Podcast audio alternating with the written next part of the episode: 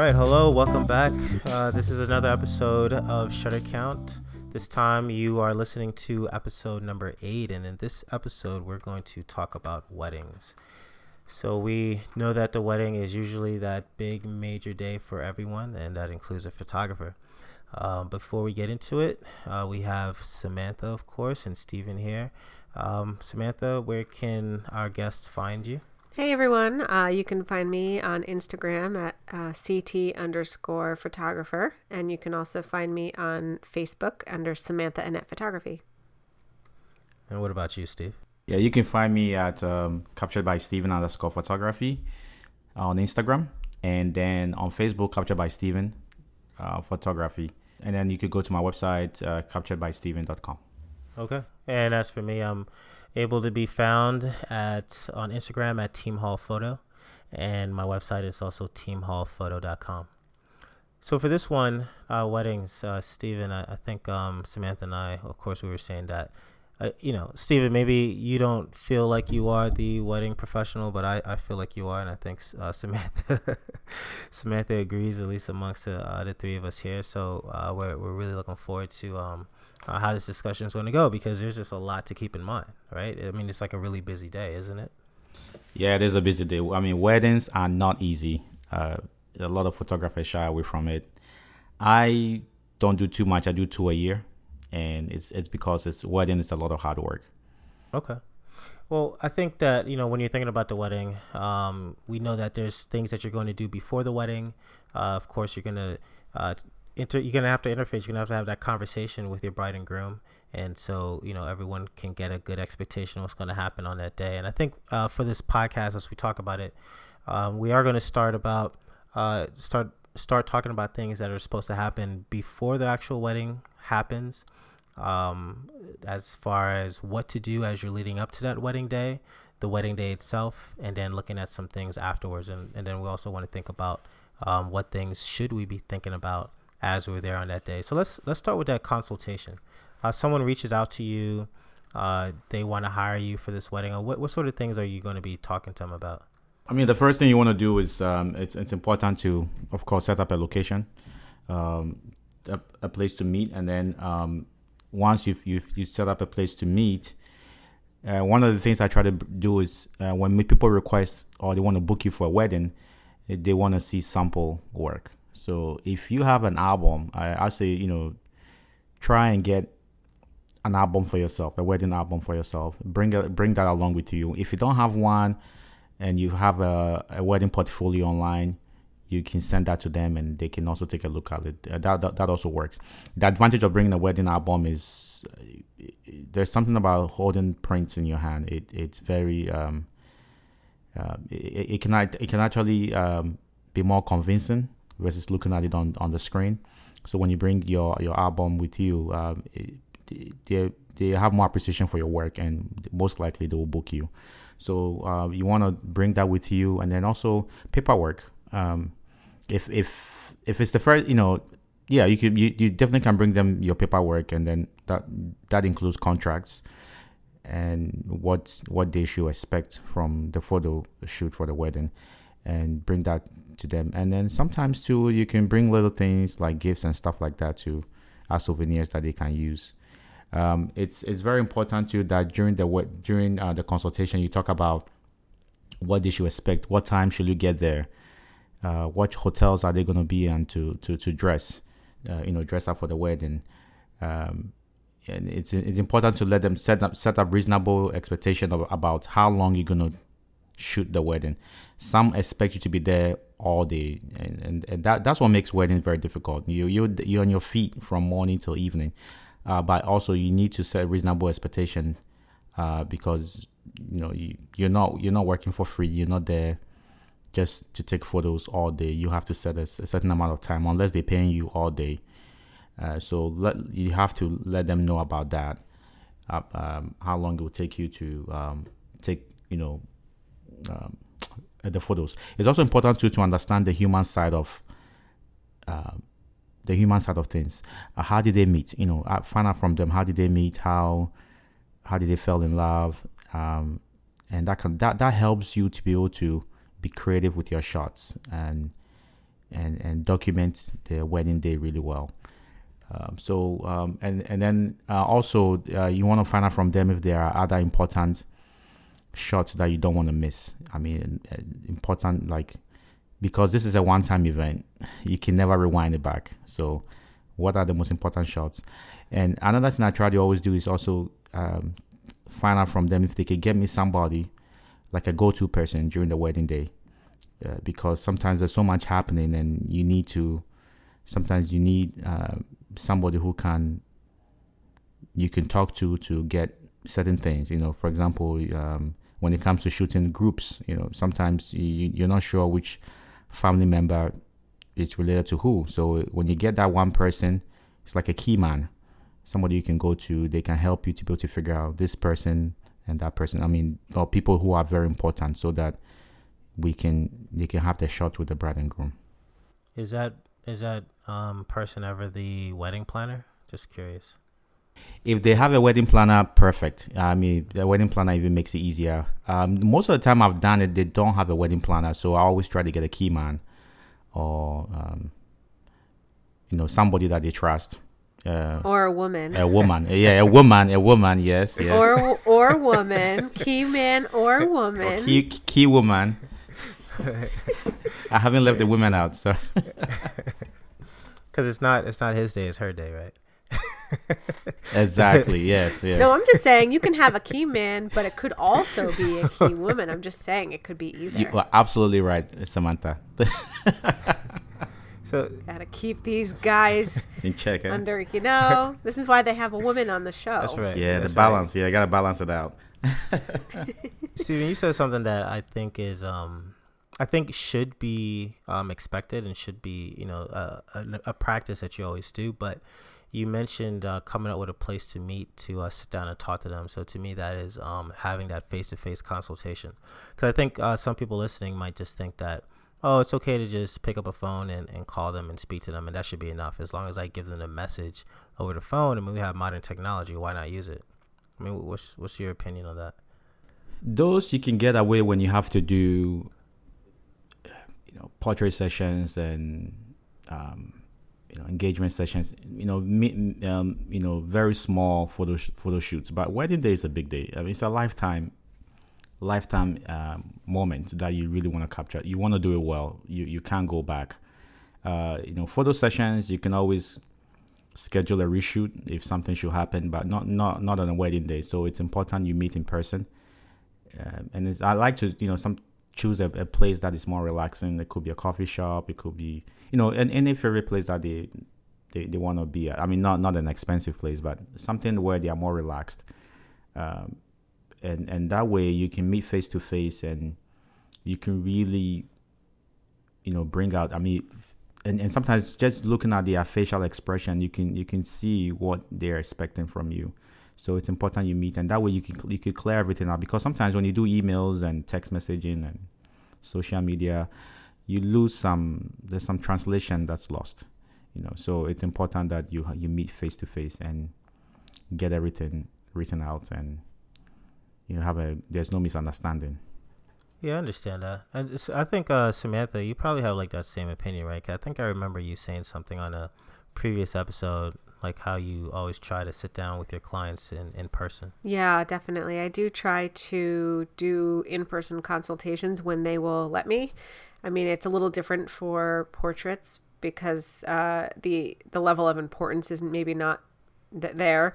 Um, so sometimes they don't see why it's necessary, but um, I do always try and convince them that a sit down is uh, helpful, and it also if there's if there's you know in a wedding it's not the same but like in a portrait there's sometimes there's kids and you want to get to know the kids but even just learning their personalities i mean just like steven said you know you may have a bride or a groom that's maybe you have a groom that's super super shy when he doesn't know people but maybe once you go and meet him and you guys become buddies and he's completely comfortable when you start asking him to pose for couple stuff. I mean you just don't know what you're going to uncover when you're in person. Yeah. Yeah that's true. And um, I, I know for like myself, um, I, I only had like maybe, um, I've only shot maybe a handful of weddings, and I know um, with the portrait sessions as well, I've had a few opportunities to meet with um the clients uh, in advance in person and it, it all it always goes better. It always goes better because then they get a chance to know you and um, it's not as jarring right on that that big day that they're now seeing you for the first time. I, I think that's like a really jarring experience but you know you guys have some familiarity before. I think it makes everything go smoother. Stephen, were you about to say something? Yeah, I was gonna say, and also um, when you uh, meet with them too, it's I, I like to break down how things are gonna go. So for me, I like to break my wedding into four sec- uh, four sessions, um, sections actually. Um, first one is getting ready. You know, so I tell them, you know, this is the part I'll come in, whether it's they are, they at the hotel or at the home, getting ready for the wedding. You know, putting on makeup, you know, dressing up. Um, so that that I'll cover that part, and then uh, do we have the ceremony? Uh, you know, then we cover the ceremony, and then you have the uh, reception, and then after the reception, um, I like to always pull the bride and groom separately. You know, when maybe the the, the guest is maybe dancing or they are eating, they, uh, I like to pull the the bride and groom aside just for a couple of minutes and do a a mini photo shoot, just them alone or You do that at the end of the reception? I actually do that uh, during the reception, especially when during. yeah, especially During. during, when when they uh, um, I do a little bit of it at the ceremony. Of course, you have to do a little bit of, but uh, during the because they want to also get pictures at the reception, so I pull them away when the bride maybe the the the guests is they you know they are dancing and they are busy you know they are distracted by the food so i pull them aside just for a couple of minutes and then i get that sh- photo shoot with them where there's nobody interrupting there there aren't any paparazzi uh, people with their iphones and or cell phones to you know get in the way so i have that moment with them and we take some uh, intimate photos so so that you know and most of the time those those are important photos that get to go on the walls so um, I, I explained that to them. So it basically becomes like a four session, uh, four section, um, and that's how I break it down. So at least they know what to expect uh, during the photo session, uh, during the wedding. Okay. And you know, you also said something that I thought was um, really, really nice. Um, I just came from, so I just came from uh, Chicago, right, for this um, out of Chicago session. It was a really cool conference, and Scott Kelby was there. And he was talking about how um, people don't print anymore. And I think, of course, that's not true of weddings. I think people are still, uh, we haven't lost the print from the wedding day. But you mentioned that when you're talking to them, you bring something with you, maybe a book, maybe some photos, um, some portraits from uh, your past um, weddings, and showing them what they can possibly expect of their own. Uh, and, I, and I really think that's a good thing to do. Um, again, I've never done that for a wedding day because I haven't shot that many weddings to be able to do that, but I know I've done that uh, when it comes to a portrait session where I put a book in someone's hands, and as we're talking about what that day is going to be like, um, they're flipping through the pages and they're touching that photo. And uh, what Scott Kelby mentioned about actually touching a photo is that there's a uh, there's more of an emotional um, th- th- there are more emotions involved, you know, because you're getting more feelings, uh, more senses That's so involved, true. right? And So, so yeah, true. and it's making them even think more so about like, oh, you know, maybe this is a type of product that that I would like, you know, for myself, and you know, it's getting them really excited about looking forward to getting their own images. and that is very true, uh, Sean. When you print your own photos, there's there's nothing like. I mean, we've all printed our work.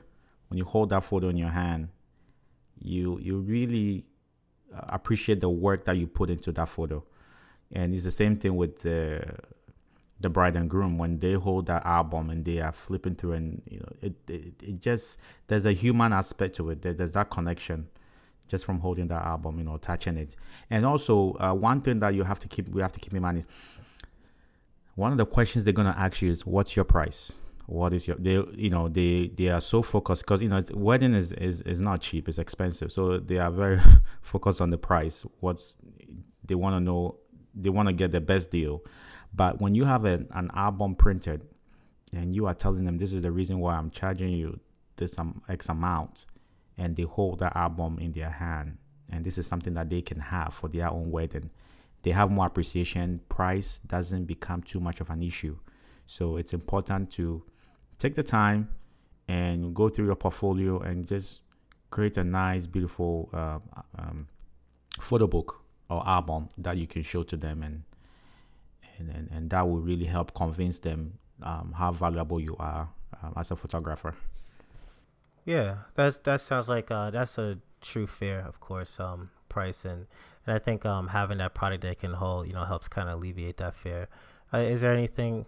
Oh, go ahead, Sam. And st- I was just gonna say, and Stephen, you um for people who may be um, more beginners, um, you're getting your albums from uh, labs that work specifically f- with professional photographers, or where do, are you sourcing your? I'm I'm just getting to the point that like you're getting you're giving them uh, a quality product. Like you wouldn't want to go to like Costco and like get an album and, made. and you know what? And I make it very clear to them. I, I, I give them the option. I'm like, listen, I'm, I can, you can get the soft copies and you could print them yourself. But if you let me print it for you and we add a, the album as a product that you can purchase, I'm using professional labs. I'm not going to Costco and Target or Walgreens. I mean, if that's the case, then you know I might as well let you have you know go print it yourself. But there is a difference. There is a Right. difference. Risk, Absolutely. And I don't think anyone should be doing that. And I know that some beginners do try and do that to cut costs and get a better profit. But let me tell you, that will come back and bite you in two years or a year when that thing falls That's apart. true. Um, And why not Yeah. show them something um, that they probably never seen before? Because I know that I've spoken about these books that you know you can get from um, more quality shops, and a lot of people who aren't into photography don't understand what uh, what I'm talking about until I put the book in their hand. You know, because a lot of people, since we don't print as many photos today as we used to, I think uh, the memories that people have of what a photo book is are like maybe those books that I know I grew up with, you know, in the 80s and, and 90s, where these are sticky cellophane, you know, that you peel back and, yes, yes, and yes. place the Mhm. I individual remember- I remember photos in. and that's what they're thinking of, you know, and, and I tell them, like, no, this is.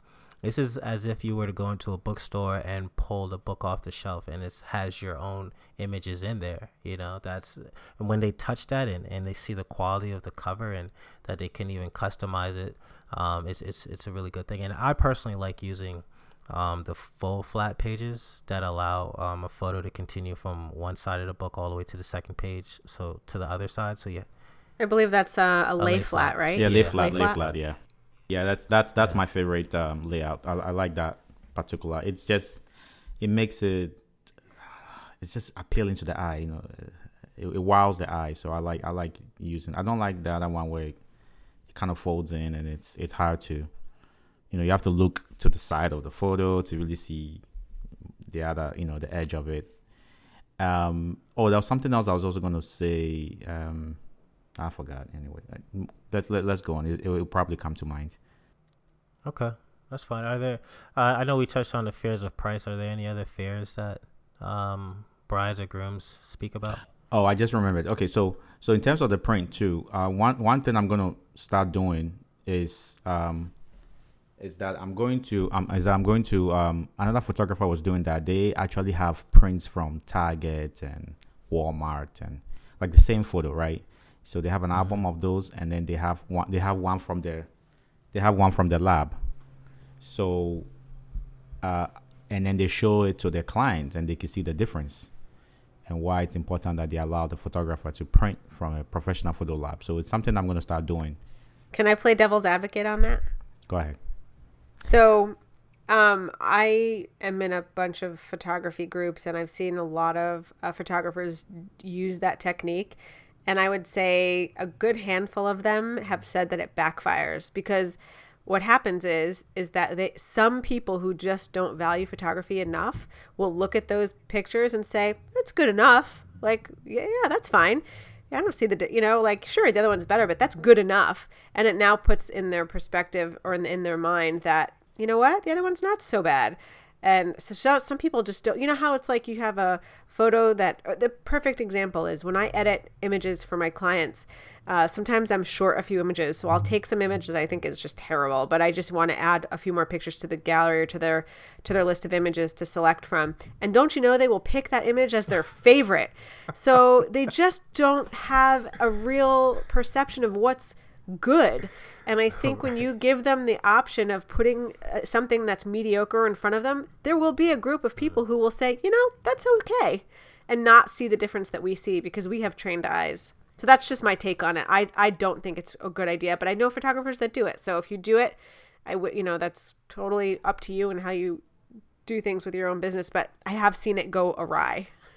Hey, son. So, hey, you know what? Go ahead. Thanks for messing my plan up. hey, listen, you know, this is why we have three people. We have three different viewpoints.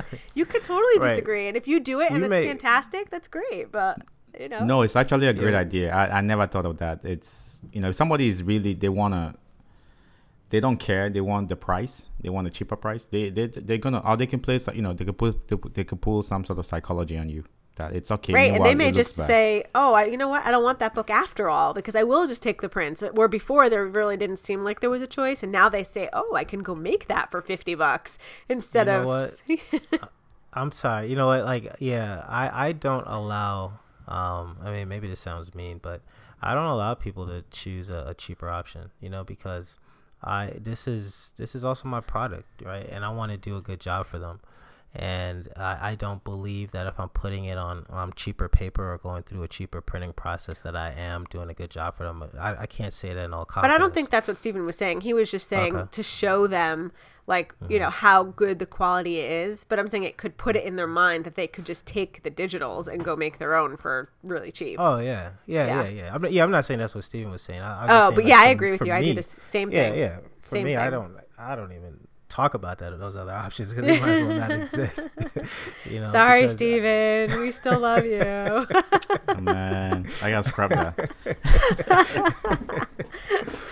because I am. I'm afraid of someone because I've I've seen it. Uh, you know, so I think in previous episodes, uh, you know, we talked about our at least Stephen and I our other professions, and my other profession is, uh, you know, I work in IT, and um, a lot of people don't understand IT. And so, you know, I've had clients that ask me for software or databases in a certain to be done a certain way, and I have to say no to that. But it's but they're only asking it for a certain way because they don't understand the process, and it's a very much so the same thing with photography. Uh, you know, because they do not understand, you know, the difference paper. You know, I'm not even like a print snob. You know, there's there are people out here who have paper that they will only want to print on. You know, um, so I'm not even to that degree, but um, the services I do use, there are favored papers that I've, uh, I've there are papers that I've come to favor, uh, and and um, finishes on those papers that I've come to favor, and I've seen it. I've used a bunch of different services. Some are a little cheaper, some are more more expensive, and I've seen what it looks like. You know, when I'm holding those books in my hand, and you know, just just uh, uh what it feels like, and I, I don't want to give that cheaper paper to anybody. Yeah, I mean, I used to. I and I had experience like that. I used to have a like a three option for weddings. You know, with, with in, in my price list, and they always tend to go for the cheaper one, and and then you know they expect you know the best best quality. So um, I I just have you know two options. You know, and and they are all like you know it's it's for like high quality work. It's not like they're getting something cheaper. So it, it, it limits what they can pick. And I and I think it's important. Like I, I feel bad. I think it's I, I feel bad giving somebody cheap work. You know, I want to make sure my, my work is valuable. They can look at it ten years and and say, wow, it, it looks this our, our wedding was a really uh, memorable day, and and the pictures should convey that. I I don't want them to give them some cheap paper and you know our album. So I I, I, I, I make sure that what they get is is worth what they pay for. Yeah, I, and yeah, and- and I'm sure we all yeah we all want to get the best quality. So so after we've after you've spoken to um, the clients or you know the bride and groom, conversations over. Uh, we've left uh, wherever comfortable venue you know uh, you've chosen, Stephen. Um, what what next? What next? Do we just now sit back and wait for the day to come, or you know what what do you typically do? In wedding, you you'll be doing a lot of talking. It's you're gonna have a relationship going on with the bride and groom for a couple of weeks. So you're gonna keep talking, um, making sure that the wedding is on is on time, um, and then also find out about the location. Where are they gonna have the ceremony? where are they're gonna have the reception, if it's the same place or different place, and then I like to go and scout. I take time to go there. I get permission. I go there. I scout. I find out best look best best places to. Do you find it's important to go and scout at the same time that the actual wedding will take place? It's the worst time to do that. It you you will never even have the time to do that. it's, it's so- Really? I just was thinking because of light, so you could see how the light would would fall at that time of day there, like where the sunset and things. But I guess there's apps for that. unless you Yeah, I have think, I think yeah, Samantha was referring to like um, same time of day but different day. Y- Oh yeah, yeah. I don't mean the day of. I mean like, would you if the wedding was at five, would you go at like between you know or in that same time frame on a different day to see how the how the environment would be? Yeah, yeah, yeah, yeah. That's that's a. I, I haven't done that. y- I usually I go like the day before, or, but um. No, no, I don't mean the day.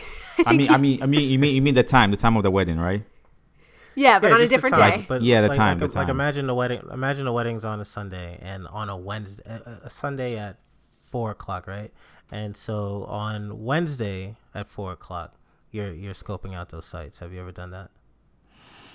Let me see here. The last one I did, I think I may have done that. I may have done. Yeah, I went around the same time. I, I was actually actually um, it was the same time because I had to meet the bride and groom. Um, over because they they were going to meet with the facility, so we went around the same time, and that gave me an idea of the light and you know where the sun is going to be at. I, I mean I do use apps for that too, but it gives you an idea of how how everything is going to look like you know, during the wedding day. So uh, yeah, but so it but it's important to, to scout. Very important. I'm I'm gonna say that I've never done that, and it's just because um, like I said, my day job is tech, so so I'm usually I'm usually at work on like you know uh, a a day that I'd be able to go scout. Um, so I'm I'm for sure going at a different time, but I yeah like you like you said, Steven, I I have used these apps, and I forget what the apps are named now. Uh, one of them is Sunseeker is one, but I think that's only for iPhone, and there is one for Android, and I, for the life of me, I cannot remember it. But um, if you just Google it, I'm sh- you know people can find them. There's Yeah. Right. there's a, there's so many of them now. The one I use is uh the latest one I use is Sun Surveyor. It's it's a really great one. It's one of the best ones. It's and it uses Google Maps. You can you could put you could, you could use the position and it could tell you exactly where the sun is gonna be. Uh, you know you could you, you you could put in the time and it will, it will tell you. So it's a Sun Surveyor. You can find it on the Play Store. It's it's not free. You have to purchase it, but it's not it's not that expensive. Um, so that's what I use. And another thing, uh, when you're going to scout, um, it's not just finding locations for shooting outside, or but also say the ceremony or the, especially the reception, because most receptions the lights are dim and you have the, um, you know, so you're gonna need some sort of light to you know to light the dance floor because it's dim, you know. So you uh, because sometimes your your your camera can struggle to focus. So I go there. I have a piece of paper with me, and I'm planning. Okay, where am I going to put my light stands? Uh, where am I going to position the light so I can get the best, the best light, especially, and then also make it safe so nobody will trip on it. So you you have to think of you know plan all of that uh, when you are scouting. Yeah, that's a good idea. Like maybe, um, and I, now I know again this is something I've never done, but it's something that I've seen um, spoken about before.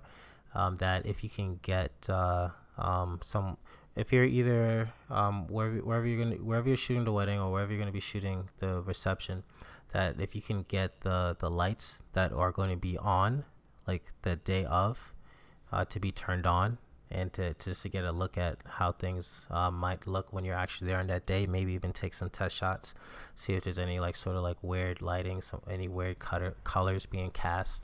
I you think know, that might work that like actually in there. Like fifty percent of the time because don't forget the DJ brings a whole set of lightings into the Ooh. Oh, situation yeah. too. That Oh, yeah, will you're right. that will mess your metering and I mean it will mess you up. So you need and, and and I don't rely on the lights they have most of the time like um, Samantha was saying, fifty percent of the time that those lights are going to be cut off, or they're going to dim it, Okay. dim it really low. So you have to have. Some people bring um, continuous light like um, uh, LED. Uh, Continuous at a wedding? yeah, yeah, they bring they bring the LED lights, I mean, they are not huge, Wow. but uh, the last wedding I did, uh, he had he had a s- he had a small one. He had two of them. They were lightweight. Oh, you're talking about for the videographer? Video, videographer? no, for the for the stills. It it was dim in there. It was dim. It was dim, and um, Wow. at some point, I point feel you like do, that would kind of. Oh. I feel like that would kind of kill the the mood of for the bride and groom versus using a fl- like flash and strobes and stuff. well, he had But a. you know he- what? Go ahead. I've seen that before. I'm sorry. I I- you know I've seen, I was at a wedding. I was a guest at this wedding, but I but I have seen that before. And you know what, Sam? It wasn't it wasn't that bad. Um, they what they did was they had the they had the continuous lights, but it was really it was really high up. So the the reception had like pretty tall ceilings, and they had it mounted on these like stands that was really tall, like above above the crowd. And it was pointed in one location. So it was pointed at a location where um, they would walk in, you know, to the reception. Uh, so you know, like when you're announcing the bridal party, and then you're announcing the the bride and groom, where they're walking walking into the reception site. That's the only place that they had the lights pointed. So as they walked in, then it it guaranteed that every shot that they took, you know, came out good. So I had my camera with me that day. I, I'm not the I'm not the guest that gets of the photographer. Trust me, I, I don't do that. But but I had my camera with me, and I was sitting down. I didn't do this getting up, but I just pointed my my camera in that direction as some of the guests that were walking in, and it works out really well. I mean, the shot that I took came out really good, so I imagine it worked really well for the photographers, and it did not uh, take away from the atmosphere since it was pointed. Oh, that's mostly, really interesting. I've never heard of that before. yeah, it was my first time seeing that too, and I thought, oh, that's maybe that's a good idea. But it didn't take away from the atmosphere at all. I mean, like the rest of the room was still like you know mostly dimly lit, and I think um, as soon as the uh, the processions coming in was done, and as soon as the um, those that were up there speaking that was done, then they took the lights down, turned them off. Yeah, and and- not every not it's not there are some of them that don't let the images come out well, so you have to do some research. Uh, the one that um, I second shot for somebody two weeks ago, and the one he used, I didn't have my flash on, and it was you. It, didn't really kill the mood. It, it, you couldn't tell that he had LEDs, continuous LEDs on. Now, these were really good. I mean, they don't. They were, they were daylight so and and they don't affect they don't affect the mood that much and and they had like sean was saying they had a position uh like where the bride and groom will enter from uh, and especially on the dance floor usually i put it on the dance floor and but not too close to it a little further away so that way you know it doesn't the strobe doesn't dominate the the ambient light so um, that's what i so but, but normally i i like to do like a, a triangle okay so i have two two speed lights and then I am the I'm the third light. I have one on my camera, and and that way, and I keep them around the same the same power. Um, and you can you can use it to do some creative stuff, especially when they're dancing. Sometimes when they're dancing, I'm just timing the bride and groom, and when they get behind one of those lights, I um I fire, and then it kind of the they, they, it looks like they are backlit, and it creates this nice glow behind them. So there, there are many many things you can do with it, but at some point during the reception is when the lights are dim you go you're gonna need some sort of light. Because i've noticed the camera is to struggle. You have to increase your iso or you know open up your aperture and sometimes uh, things might be out of focus or you have shallow depth of field and you have to worry about all of that so sometimes you just have to bring that the some some light to help you Okay. Um, I, and I, and I think that and I think with those those lights as as well. I mean, I just want to like talk about the LED lights. I think you said kind of made a good point that it's. I, I think it was only bright enough just to kind of kick away the darkness just a little bit. You know, I mean, and and, and I know it's like was put in a way that it wasn't distracting. But but I want to ask about like those strobes, uh, Steve, that you were talking about, like set up in a triangle. Um, do you keep them all just firing at the same time, or do you are you turning off um, some of them at, at certain times? Yeah, sometimes um, I may turn off because I have a remote, so I can turn off uh, one of them. It, it all depends on um, where I am gonna be, uh, especially when they're dancing and they're moving around the floor.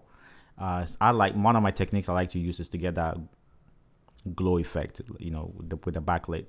So sometimes I may turn off the other one on the opposite side, turn it off, and then that way their their back is lit, and then I my flash, the flash on my camera, uh, gives out just enough power to kind of light their faces, you know, or the foreground. So sometimes I do end up turning um, them on and off. It, all it all depends on on what's going on in the uh, on the on the dance floor. Yeah, it all depends. Okay. So you know, we're, I know we like sort of like we jumped to the reception, and um, I, I think uh, we you know you're talking about flashes here and and shining LEDs or or setting up uh, flashes in a triangle. Uh, I think it's kind of like a, a good place to talk about some of this gear that that you're bringing. I mean, uh, let's talk about what gear you bring on that day, and then um, maybe if someone is just starting out and looking to get into this, uh, what should at least be the minimum gear that they should expect to bring with them? So uh, there's a lot of fleeting moments during the wedding. Uh, you want to capture them um, as soon as possible, and you don't have time to switch lenses. So I always have two bodies, two camera bodies on me. Uh, if you don't have a uh, you don't have a second body, you can always rent, uh, which um, and when you're gonna rent, I would advise you please do do that like a couple of weeks in advance, especially if, if it is a, a gear that you're not familiar with. You don't want to go to a wedding and shoot with a gear that you, you don't know how, how it really works. That's just disaster coming towards you and a lawsuit. So um, just rent rent one in advance, get familiar with it, and then and then I also bring dual cards. I want to make sure all my cameras have dual cards. I don't take that. I don't like to take the risk of having a card with uh, a camera with a single card because um, SD cards or memory cards can go bad. Uh, I, Sean, you shot with me. You shot a wedding with me about a year and a half ago in yeah. uh, Virginia. Yeah, and I had it on. I had a uh, during the wedding. One of the memory card actually uh, went bad. Uh, oh, but wow. for, yeah, but fortunately, um, I had dual dual card. So while it was I was shooting the photo, it was writing. This, it was doing a backup. You know, you could set your camera to put a second copy on this on the on the second uh, memory card, and so that way you have a copy. So one of them did go bad. I had a, a spare one with me, and I put it in, but it happens. Um, I've had memory cards. I take them out and I put them back in, and it doesn't work anymore. So you don't want to take that chance. And so it, it's also good to have two camera bodies. I put one with a wide um, angle. I mean, semi-wide angle, not too, not ultra wide. Ultra wide is not good for portraits, um, especially you know for most portraits. So I have regular uh, like a 24 to 70 on one one body, and then I have um, a telephoto, uh, to, you know, to to get that reach, and then also sometimes also to get that compressed background.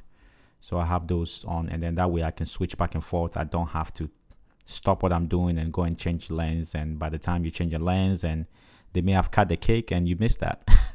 so I have two camera bodies with me. Um, I also have I also bring my 85. Uh, if you're shooting with the APS-C, most of the time the equivalent is like a 56 millimeter. Um, I, I know, especially in the Fuji, but so I have I, I have I, I bring my 85 uh, which I love a lot. It's it brings some of it's, it gives me some of the sharp photos.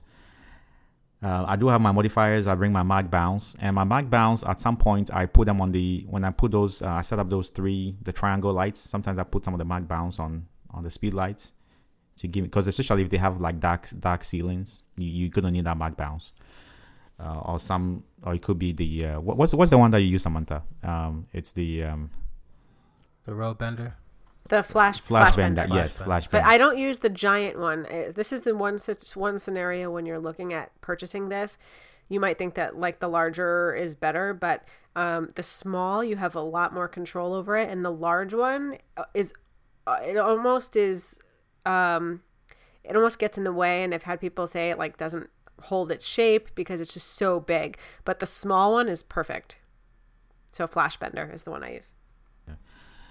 Good. And and the other thing to also bring I bring light stands, of course. Um, I have uh, I bring a hard drive with me um, to back up the photos.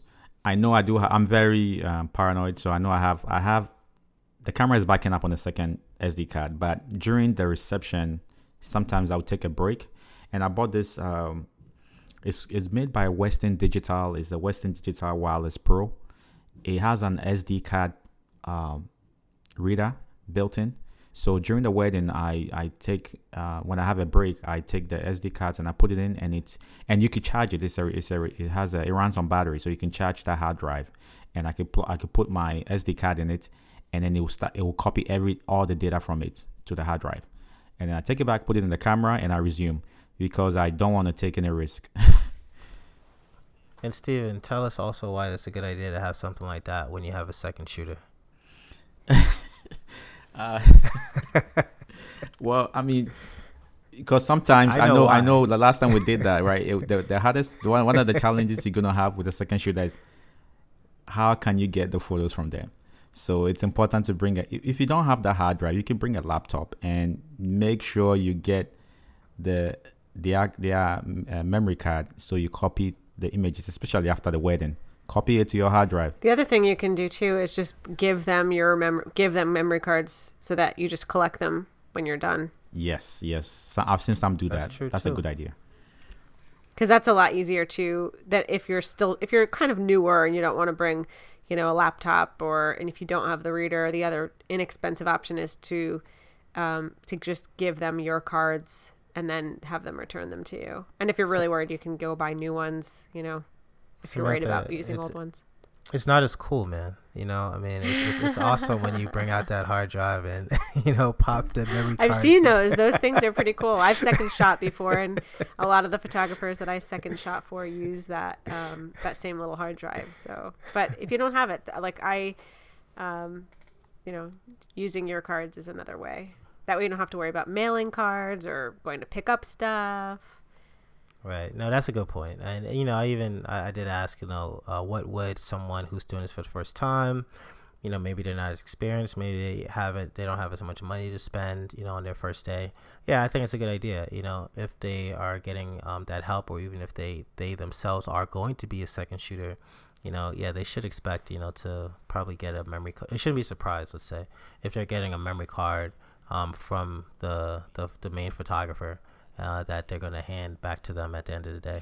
And and something to keep in mind when you're second shooting for somebody, uh, another thing to remember is the photos are not yours.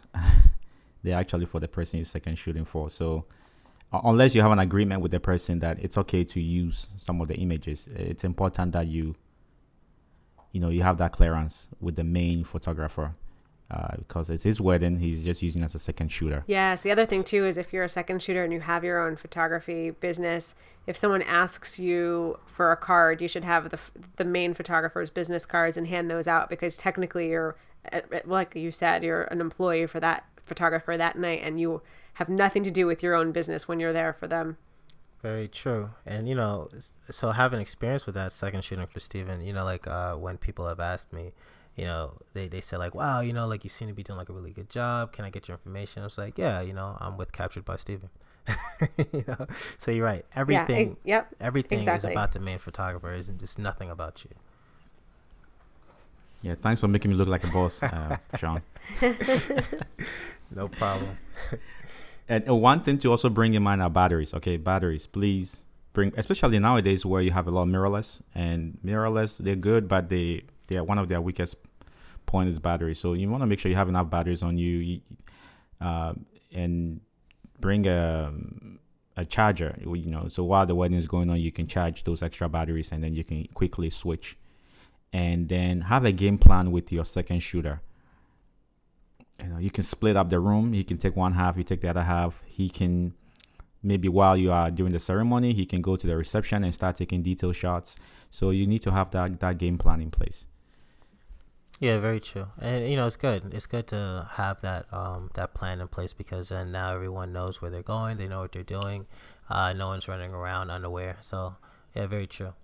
Um, and, and Sean Yeah, if i may add one more gear that i use a lot i don't i don't leave it it's the um the expo disc i don't know if you guys have heard about it. it's it's it helps to white balance your um you know i you know make sure your your your, your colors are accurate uh, for the white balance so i bring that along with this little disc you put in front of your your lens uh, once you have the exposure right you just take a picture and it gives you like a 18 percent gray and then you you use that as your custom white balance and you get great great colors because i like to do it right the first time so that way i don't spend too much time post processing and adjusting for the color. So it's a Expo disc. It's like fifty bucks on Amazon. Yeah, actually, you I use I use that expo disc too on my portrait shoots. Yeah, I was gonna say like I, love that, man. don't use that, but um, the first time I did see it was uh, Steven when you were using it, and yeah, it's, uh, they're great. Yeah, and I thought to myself, so Samantha, you know, I'll tell you, I when I saw Steven using it, I just thought, man, look at this guy. You know, he has all these toys. You know, I don't, I don't need to use. That. but, but it's um, it. I did. I saw, I saw how um well um balanced. You know, when the colors were um after afterwards, Steven. The only the only place it doesn't work that great is if you're in natural light situations and it's uh, foggy and there, the sun isn't really coming from any particular direction. Then it has trouble uh, giving you a correct reading. But for the most part, um, it does a pretty good job. So we talked about uh, talking to the clients, and then um, uh, I think w- I want to go back to the ceremony a little bit. Um, I we there's some things that you probably should not do, right? Uh, so so let's let's go back to the to the ceremony. What things should we um, keep in mind, you know, when we're there? Um, well, one thing one thing you want to avoid um, doing is uh, I think Sam touched on one of them is pro, you know promoting your business excessively. Uh, you you dare to capture important moments. It's not the time to hand out too many um, business cards and and you know because you know you'll be surprised the the bride and groom they, they'll be if they are not watching you they have somebody they have a key man or a key woman sam Good, watching you. good. I like it. watching you. So um so you you want to make sure you're doing your job well. Um, um the other thing also to avoid one mistake you want to avoid is trying out new gear uh, during um the wedding day. It's a, it's a big big no no please please do not do that. Um uh, I have unless you sec- you can get away with it sometimes if you are second shooting because if you're second shooting you don't have too much pressure on you. I did that recently. Uh, I had to use the my Sony A7 III uh, at a wedding in Texas, and uh, I mean I had played with it before, but I was able to use it and I had no issues. And even if you know I, I had I had some shots that I missed because I had my settings incorrect. I I didn't have that pressure. But please, if you are the main wedding photographer, please do not use um, new gear if, if you are not familiar with it. Okay. And you know Um, something that I was thinking about, and, uh, and I think you know, yeah, what you said, you know, so far is like you know really good advice. Um, but something else I was also thinking about that doesn't have anything to do with gear. It's just about shooting during the ceremony. I and I think that this may come to to be like you know what you're personally comfortable with. Of course, you have to capture the images of the day. I just feel like when the ceremony is actually happening, there's only so many different looks you're gonna get, right? Because um, the bride and groom, they're they're just standing there. You know, the the, the traditional ceremony is happening. I, I feel like shooting excessively during that some of those like really quieter moments. I mean, yes, and it's annoying because all the clicking. Yes, yes, and I was even going to say, like, even if you have like a, a a new mirrorless camera that can do it silently, I think even just trying to avoid like walking excessively around, you know, while that's happening, because that could also be like a distraction, like you know, for people that are sitting in the audience. Uh, you know, I think it's really a good time. Like you want to get the shots, but I think that's really a good time to just take a few shots, capture the moment, and hand back a little bit, and you know, and just let it happen. You know, Sean, that is a great point. I've made a mistake like that, and it's something you want to consider because you know some places they don't want, you know, sometimes you know there are I know there are places of worship that they they don't want the shutter. They want you know they just don't want to hear it. So you want to put it in silent mode, and then also you want to, you know, be respectful of the ceremony.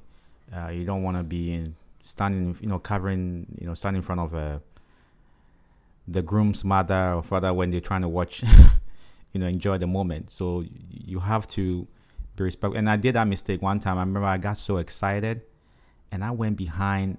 You may have seen me. I actually went behind the the stage, and do you remember that? No, I didn't. I went didn't behind the see that. stage. Oh, okay. Where well, did that's you good. go? then. You went behind the what? I went behind the speaker, right? The, Oh. the speaker giving. I mean, I went behind him, and I was. And later, I look back and I said, "What was I doing?" I mean, I look, I look so foolish. but you, you, please don't do that. It just distracts, and it, it just you want to be respectful and Yeah. let people enjoy the moment and especially when somebody's also doing videography um, or video you want to you don't want to be in their way you want to make sure you can coordinate with them and and so uh, that's why it's important you work with your second shooter uh, you know break the room into two or segments and and stand as strategic locations and then capture from you know different angles Yeah. Um, you know use use the images And, and while you're not able to move around so much, I think it's a good. I, I think it's a good time. That's a great time. Just uh, those some of those few shots that you are gonna get at a time. It's easy to get the shots of those sitting, you know, in the first, second, and third rows who are probably like friends and family, real close to the bride and groom, that you can capture their reactions to that ceremony, and that'd be like something really nice to share. Um, but you also brought up brought up a good point. If you have a, a videographer there, yeah, you don't want to get in his way, and that that goes uh, back uh, to a very important point of if there are other vendors that's also working the wedding, that you know to get a good sense of um, who they are, that you communicate with them, you talk to them, you know, maybe even find out you know some of their plans.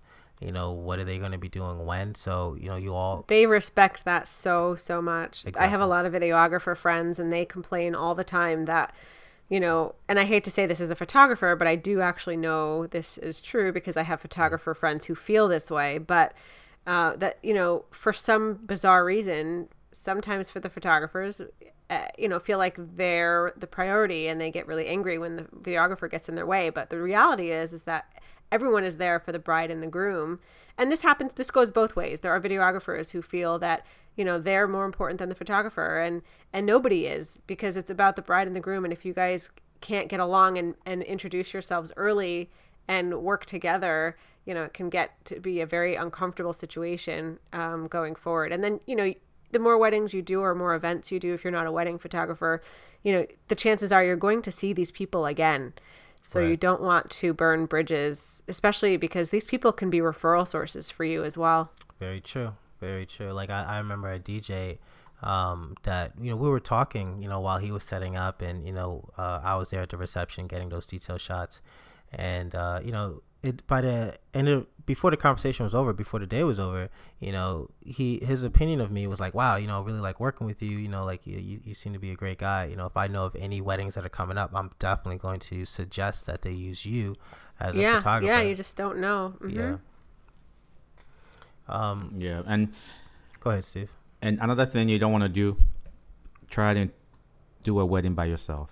Okay. It's um, it's like David trying to take Goliath down. Um, it's a big wedding. Is it's no small, no, it's no small job. It's, he is it's a big not kidding. It is tough.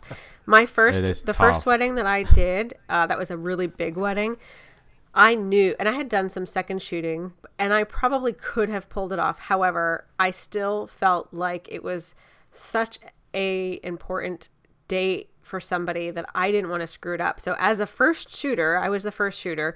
I hired a second shooter who was actually a very experienced wedding photographer. So I hired someone way more experienced this than me as my second, and it came in handy because uh, everything got delayed, and I wasn't really familiar with using Flash yet, and we ended up having to do the family shots outside and it was nearly dark. And if he hadn't been there and had you know some backup gear in his car because i wasn't prepared for this you know he helped me and he basically took over and nailed these shots and they loved them. He had all these amazing ideas things that were just so above and beyond my ability.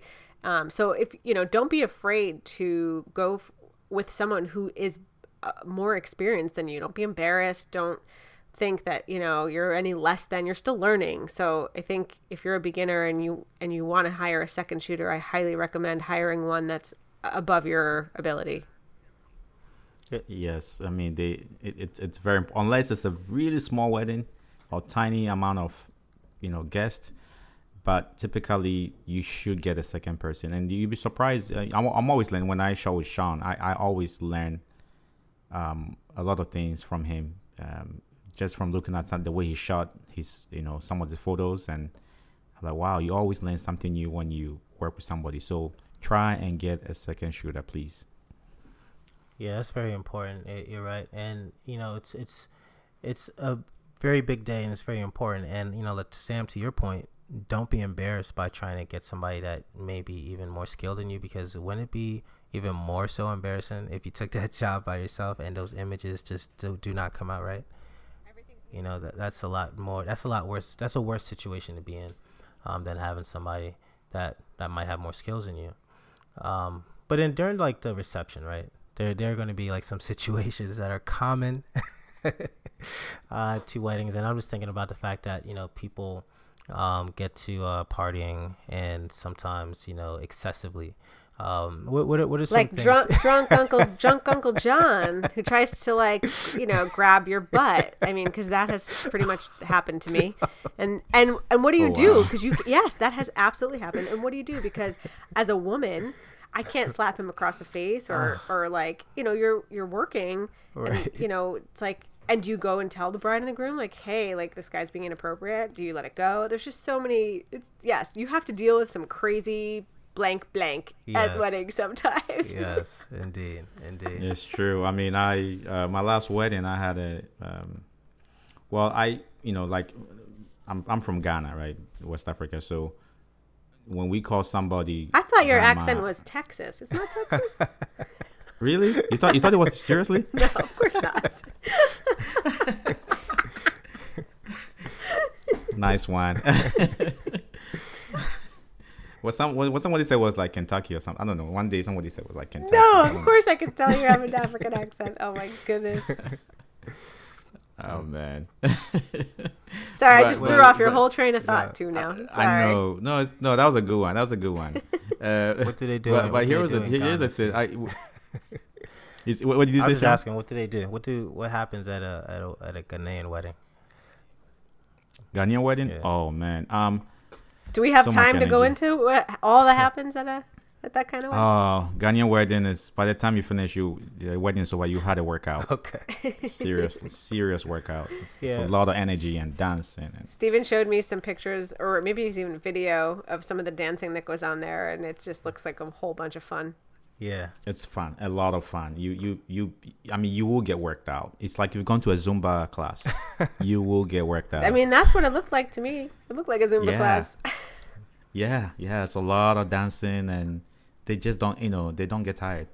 And, and they, I mean, you, you, the DJ, you better, you better be up to your A game, otherwise, um, I mean, you're gonna regret.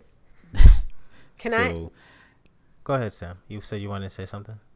Oh no, no, I thought Steven was down. I Oh. have that's if you haven't noticed, it's a very bad habit of mine. that's okay.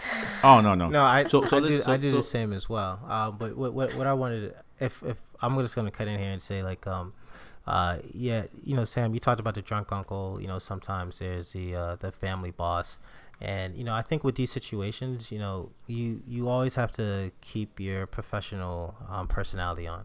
You know, I mean, like you know, maybe there are different ways that you would handle it when you're off the job, but you know, on the job, yeah, it's important to like you know try and be as professional as you can. You know, maybe you're maybe you deal with the situation a little bit you know um, easier than you would if you weren't there working because you know that is a family member. And a lot of times, you know, if it comes down to an argument situation, which you don't want it to, um, you're not going to come out looking good in the end. Um, and, and I know that there have been times, you know, where I've faced the, the family boss or the, the ornery family member who's had too much. And yeah, you just kind of like, you, you brush it off, you get out of this situation, you find a way to get away from the person so you can just can continue to do your job in peace. yeah, you, you, and, I- and I always keep this in mind. You know, this this important um, wise saying. You know, an, an answer when mild, turns away rage. So you, have to expect you're gonna be bossed around. People will boss you that day, and that's if you're not humble, you don't put on that professional cap, you you will lose it. And I've had people scream at me, and somebody misunderstood me, and they it was about we were going to do a photo shoot outside. It was the the bride's family, and she got upset because I used one word, and it, everybody was okay with that word, uh, but she didn't like it. She got on me, but I kept my cool and and I said, okay, I apologize. I said, let's let's let's move on, and everything, you know, it diffused everything. So you have to be ready for that. Okay. Well, I hope that uh, everyone listening has uh, gotten a whole lot of information out of this podcast on weddings. And please, please, please do not try and shoot your first wedding by yourself without first getting any exposure. Um, anything else that you guys want to add before we close? Um, maybe the only thing I think that I wanted to mention was, um, you know, it's don't forget to bring snacks. Um, I, I, I know that sounds really silly, but for me, as someone who has like low blood blood sugar and things, when you're shooting a wedding that takes, you know, you're there eight ten hours. Uh, there's no guarantee that you will get that meal that they prepare for you, even if they if they even remember to do that. Um, so have some energy bars or something in your gear so that you can reach for for that. And I would say unless um, they've given you the okay ahead of time, you know, don't go around and start helping yourself to the, the food there because also that looks very unprofessional unless they have said like help yourself and even then personally me i always tell them that i i don't eat the food while i'm working because for me it, that still feels unprofessional to me but it really depends on the on the group if i have a really good you know um, vibe with them maybe sometimes i will but um, I would just say bring snacks. I can't tell you how many times I'm, you know, I always reach for my snacks because you know, getting a chance to eat. Maybe they give you your food when they're doing the first dance of the cake, and then you just never have a chance to go eat it. That's true. Yeah, that's a good point. And also, don't just get up and go sit in a place. Make sure you have permission because some of the seats are assigned. Uh, so always make sure you have permission um, to sit somewhere or, or, find out, you know, get a, a chair or somewhere where you know you sit in the back but make sure you have you, you have a view of still what's happening because I know exactly. you know sometimes they'll try and stick you in a room and you have no you won't be able to see or hear what's happening. You could miss a big moment.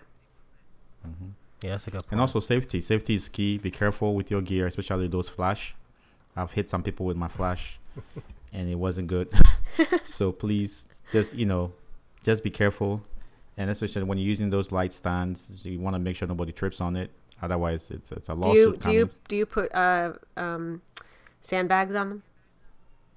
Uh, uh, sometimes I have sandbags with me. Um, I find it cumbersome, so I try to put them really far away. But uh, sometimes I use my camera bag, which is uh, quite heavy, so yeah. I use that to support. Yeah, so it doesn't it doesn't fall. Um, so so that's why I like to put modifiers because then I can get a big throw of light, so I can put them really far away.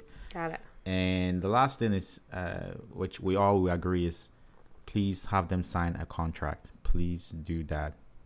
Um, if you don't do that, you just you know everything has to be written out. It's there's so much that goes on. Even after the wedding is over, you'll be doing a lot of going back and forth.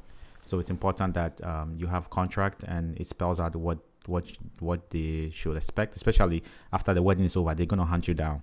Where are my photos? make sure all of that is spelled out in the in the contract, and that way uh, everybody has a good understanding of what to expect. Okay, I think that was good advice. Uh, no handshakes only, and don't steal food. So very good. Um, you know me; I'm always thinking about my stomach. So. yeah, Sam has to eat all the time. that's right. That's right. No, food is good. Food is good to have. Um, but for everyone listening, uh, thank you again for joining us uh, at the Shut Account podcast. Uh, this was episode eight. Um, hopefully, you enjoyed our discussion on weddings, what to do, what not to do. Uh, please, please come back for episode nine. We have more in store. So, before we go, uh, Samantha, then Steve, please tell us where can they find you. Um, so you can find me at uh, on Instagram again at ct underscore photographer. Facebook is Samantha Annette Photography, and my website is samanthaannette.com. For me, on Instagram is captured by Steven underscore photography. Same thing on uh, or Facebook is captured by Steven uh, photography, and then uh, my website captured by Steven.com. And then uh, I can be found at uh, Team Hall Photo on uh, Instagram, and the website is www.teamhallphoto.com. Talk to you guys soon.